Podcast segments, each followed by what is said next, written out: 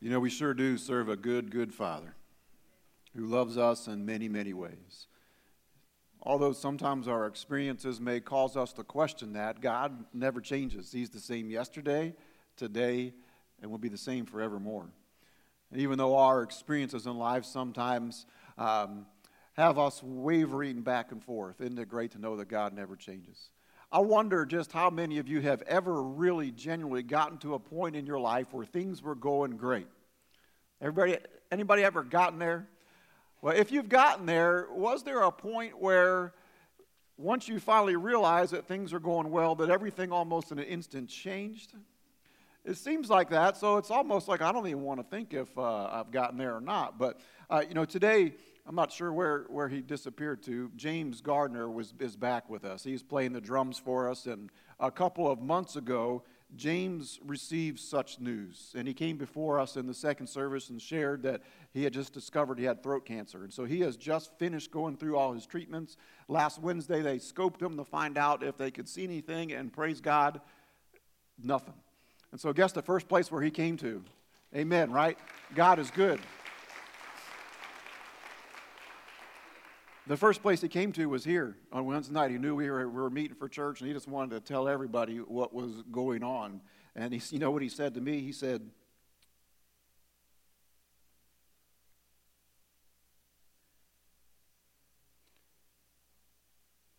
God used it to bring him closer to him. What a word of testimony in the midst of having cancer, in the midst of going through the treatments, in the midst of all the things that he's even still struggling with, that he said, God used it to draw me closer to him. We do have a good, good Father. You know, sometimes in life we receive news that changes everything almost in an instant. And as we begin this new series, looking verse by verse through the book of Nehemiah, this is precisely what happened to Nehemiah. Nehemiah had it pretty good. Now, he was born in captivity, and he had gotten to the place where he was serving as cupbearer to King Artaxerxes, which was actually a pretty prominent position, a position of influence to the king.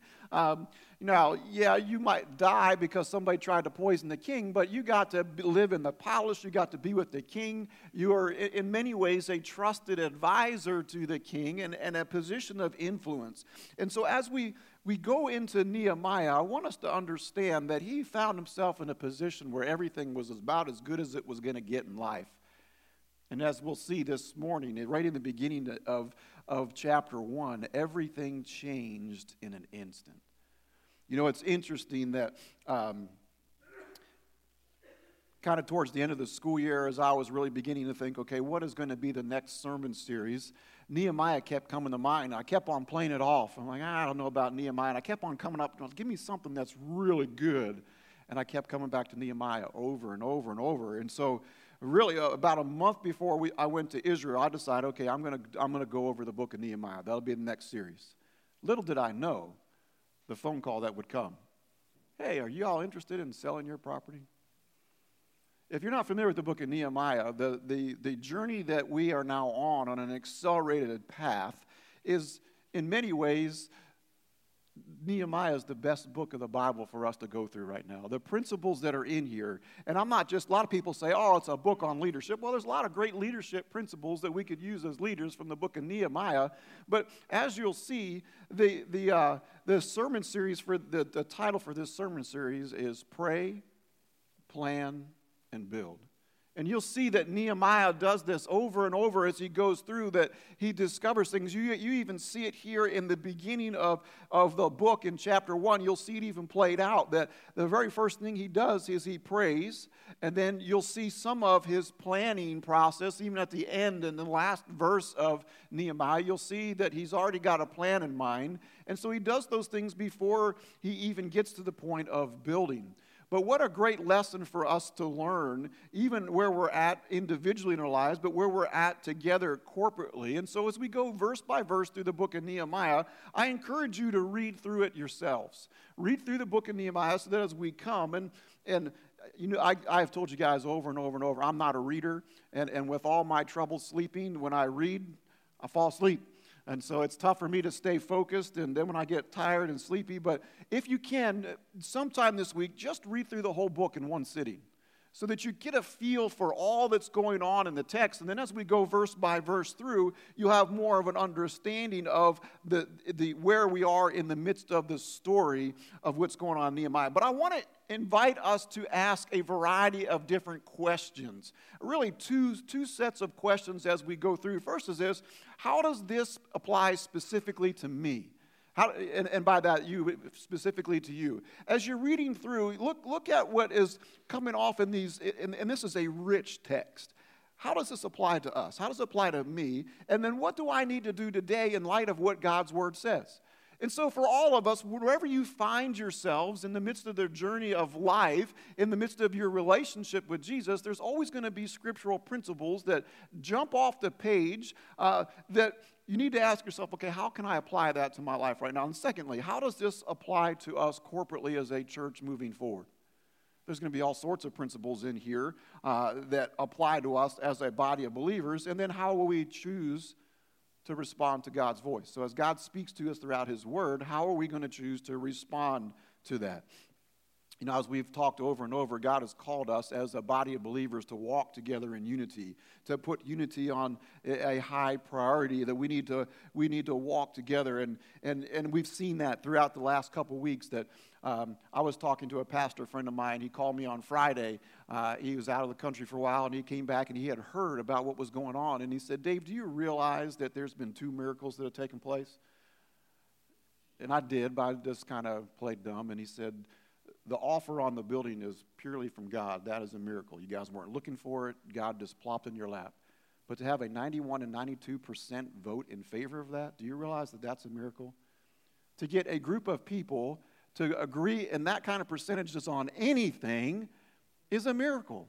It is again the voice of God confirming to us as we walk together in unity, as we make spiritual decisions, spiritual ways, it's, it's amazing what God has done. And so I want to encourage us as we continue to go through this process, and an exciting process that it will be, a crazy process, uh, a process that we don't have a lot of details to, that we continue to remember what God has already done. Because when we forget that, it's easy to get caught up in the details and the, the, the rarest different things, much like the Israelites did over and over and over. And they did, they murmured. You know, sometimes I, I can relate to, to uh, poor Moses. You know, and then times in the Word of God, Moses is, you know, talking to God, and he goes, These are your people, they're not mine. Well, let, let us make sure that as we go through times of uncertainty, that we don't turn into the murmurers and therefore forget what God has done. But as we go through this book, there's lots of things that I want us to see. And even this morning, there's, there's a, a variety of things I want us to see that Nehemiah had, things that we can emulate, uh, both in our lives individually and together corporately as we go through this journey. And the first is this Nehemiah had a caring heart that as he was going through this and he's, he's with King Artaxerxes, he's got a, a, a, great job, you still saw his heart for caring. And it's going to be important for us to really examine our hearts, to really ask do we have caring hearts? Do we, uh, are we allowing God to transform our hearts as we see in Ezekiel chapter 36, verse 26, where he t- talks about uh, that he'll give us a new heart, a new spirit, and take our, our hearts of stone and give us a heart of flesh? We really need to allow God to continue to be at work with us. But as we begin the story, and we'll, we'll begin in verse 1 of chapter 1, I want you to remember where Nehemiah found himself. And so as we begin in verse 1, it says this The words of Nehemiah, the son of Halakai. Now it happened in the month of Chislev that in the 20th year, as I was in Susa, the citadel, so he's in the king, that Hananiah, one of my brothers, came with certain men from Judah. And I asked them concerning the Jews who had escaped, who had survived the exile, and concerning Jerusalem. And so here we see that he, in the midst of all the plushness of his life and how comfortable life was for him, that he still had this caring heart. He wanted to know how his fellow countrymen were back in Jerusalem. You know, for me, sometimes when things are going real well, it's tough for me to have that same caring heart for everybody else. And it's something I have to constantly pray over to allow God to work in my heart to give me a heart that cares for others, a heart that cares for the things that God cares for. And so Nehemiah was certainly sensitive to those, and he had a caring heart. And, and we see that play out in the next verse, in verse 3. And they said to me, The remnant there in the province who has survived the exile is in great trouble and shame. The wall of Jerusalem was broken down, and its gates are destroyed by fire. And so Nehemiah, he hears what's taking place. And then we see the second component of Nehemiah that would be great for us to emulate that not only did he have a caring heart, he had a sensitive heart. Even in the midst of the prestige that he had risen to in the kingdom, uh, that his heart was sensitive. I believe his heart was sensitive not just to his countrymen, but sensitive to what God's heart was sensitive for. You know, it's, an, it's, it's one thing for us to care for others, but it's another thing for us to really be sensitive to their needs. You know, and, and really be sensitive to their spiritual needs as well. You know, for us as a church moving forward, it, it's one thing to care for those in the community, but are we really sensitive to what they really need? And we do a great job, you know, in caring for people and taking care of their physical needs. But the moment that we lose sight of the real reason we're doing that, to take care of their spiritual needs, we begin to miss the mark. And so we need to constantly be having a caring heart, caring for where people are, but a sensitivity to what God is in the midst of doing in their life. And so we see this in verse 4 in Nehemiah. It says this As soon as I heard these words, I sat down and wept and mourned for days. And here's a key that we'll see play out over and over and over through this book. And I continued fasting and praying before the God of heaven. This is one of the things that we'll see in Nehemiah's life that when he was made aware of something, the first thing that he did was to drop to his knees and pray. You want a great leadership principle? Here it is. Don't start with your knowledge, start with His. Let's get down on our knees and recognize who God is and that God has the answers to our questions. God has the answers to our problems, and let's go to Him. And so that leads us to the third component here is that Nehemiah had a caring heart, he had a sensitive heart, but he had a prayerful heart that we will see play out over and over and over through the book. And I, and I wish I, when I do verse by verse, I love to get into detail, but I know that sometimes in the detail of things that we lose people. That I could literally spend months and months and months and months in the book of Nehemiah going detail by detail in, in all these things. And this prayer that we'll see here is full of things. And I encourage you that in your personal study to dig deeper into it this week, this prayer.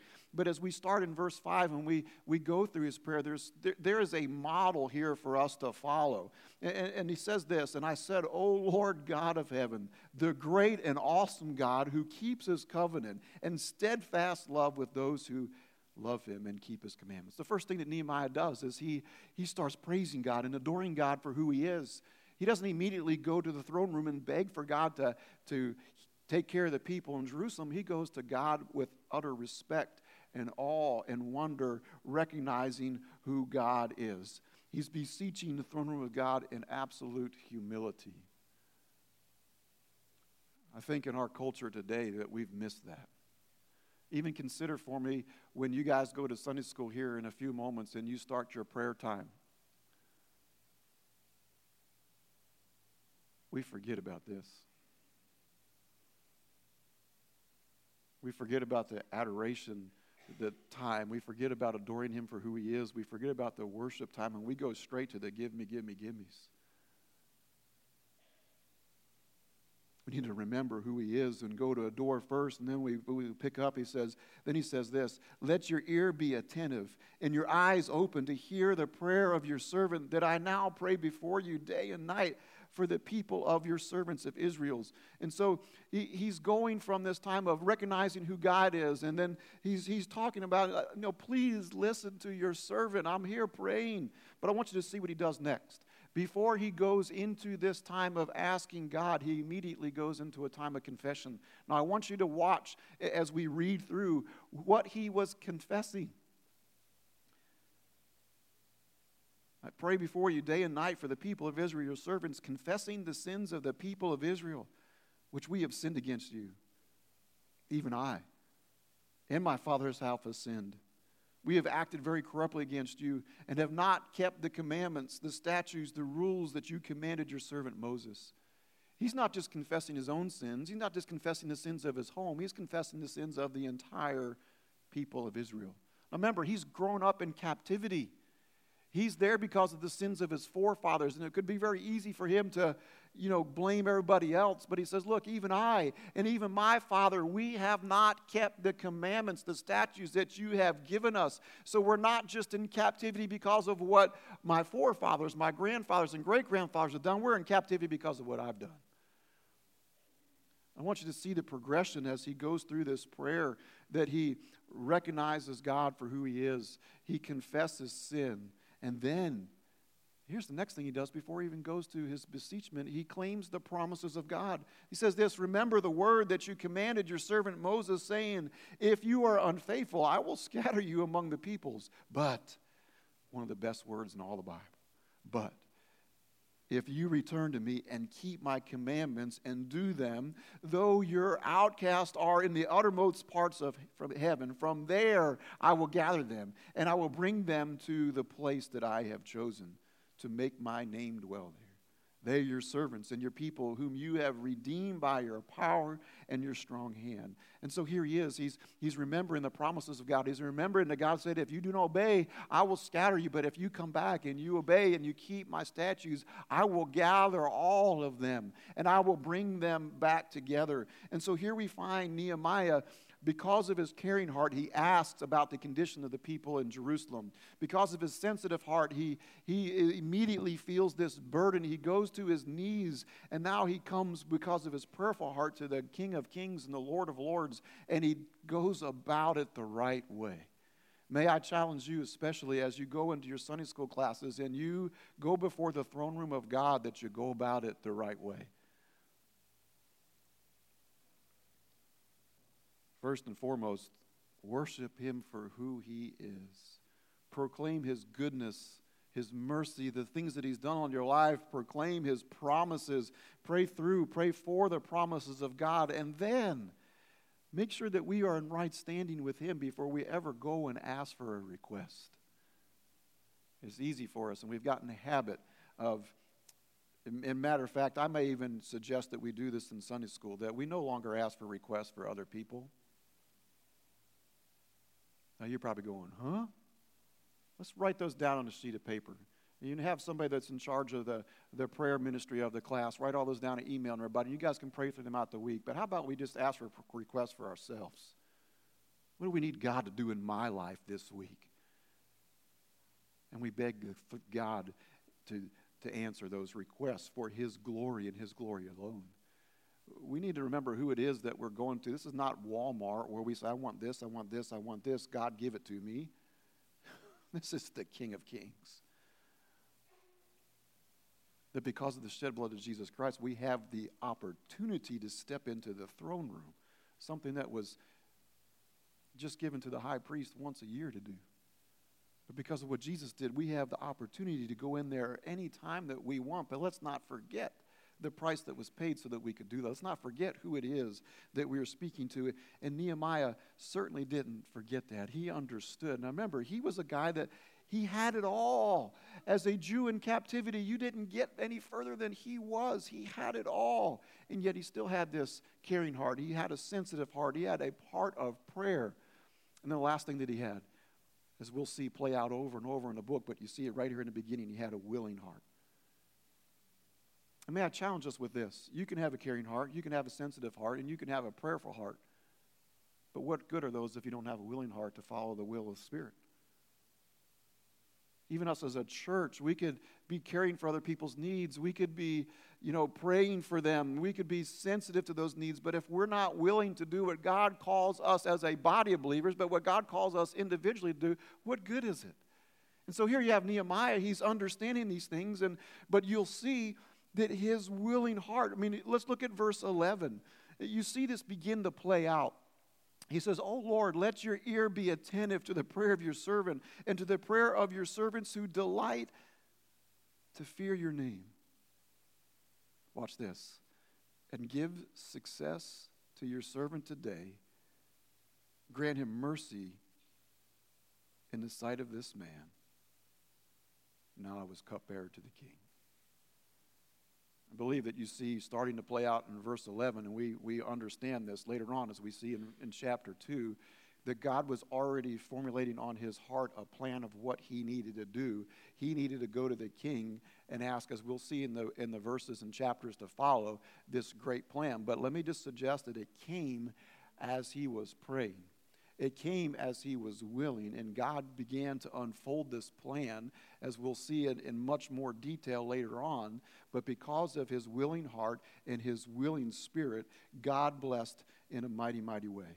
And so, as we, as we begin to wrap up today, I want to ask us to to ask ourselves are we willing to have caring hearts? Are we really willing to check our hearts? And, you know, as Psalms 139 says, search me and know my heart. Try me and know even my thoughts and see if there be any grievous. The, the King James says, wicked way in me and lead me in the way everlasting.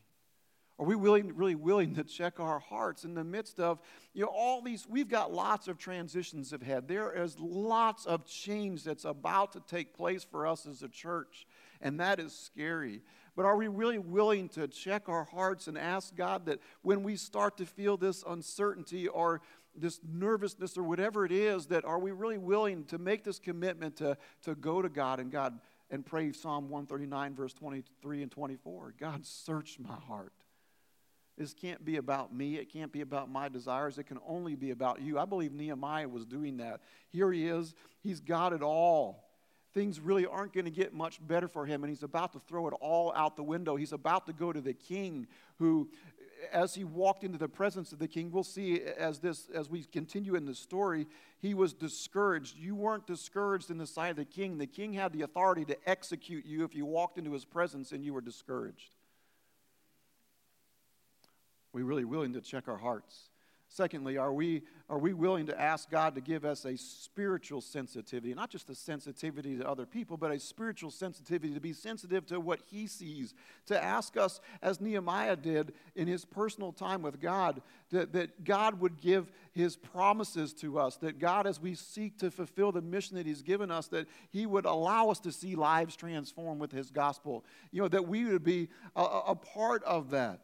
Are we willing to ask, you know, how does this, you know, this play out for me? The, the questions that we're asking in the beginning of the service, you know, what is it that I need to do as we go through this? But are we really willing to ask God to give us a spiritual sensitivity? I try to do that all the time. You know, God, let me see what you see. Let me really understand what's going on in this person's life right now. They're acting out in a way I don't understand. Let, let me see what I can't see. Give me a spiritual sensitivity. But we also are we willing to ask God to transform our prayers? I want that to sink in for a moment. All of us have ruts, and we have prayer ruts. We do this, we've done the same thing over and over and over. And when you go to your time of prayer, we typically do the same thing over and over and over. But are we willing to allow God to transform our prayers? You know, as He gives us the caring heart, the sensitive heart, are we really allowing, allowing Him to, to transform our prayer life and to pray His word back to Him, as Nehemiah did, to pray for His promises? Or are we simply just going to go and ask Him to give, give, give?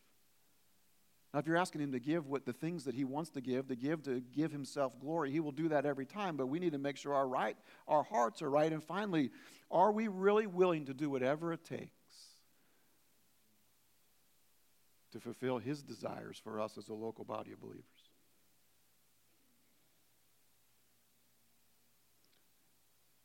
when I look back over the last couple of months, there is no doubt in my mind that God is at work. There's no doubt in my mind that God is walking before us. Uh, to me, it's, it's almost like a glimpse of what the Israelites would have experienced in the wilderness, that they had this visible manifestation of God leading them. I don't know in our lives that we get any more than what we're experiencing as a body of believers. But even as the Israelites, they, they saw this pillar of fire leading them, and they still murmured you know, we need to guard our, our hearts. Are we really willing to do whatever it takes to do whatever it is that God is calling us to do as a body of believers? In a moment, we're going to have our time of invitation. And I'm going to ask that if you're willing to do those things, we'll leave these up on the screen, that you make a commitment before God Almighty that I'm willing to, to check my heart then whenever I feel something, I'm just willing to pray Psalm 139. Am I willing to ask God to give me a spiritual sensitivity so that even as I'm going through my neighborhood, that God is making me sensitive to a specific family that I can build a relationship with, to specific needs that I might be able to help take care of physical needs so that we can get to the spiritual needs. We're allowing God to transform our prayer life so it's more in, conformed to how Nehemiah was and are really, really willing to do whatever it takes. God, we thank you for what you're doing in this body believer. We thank you for those who are being faithful to the call to serve faithfully. And Lord, I pray through the leadership of the men that are here and others in this church that you will lead us into the future in ways that we just can't help but shout your praise and glory and honor. In Jesus' name, amen.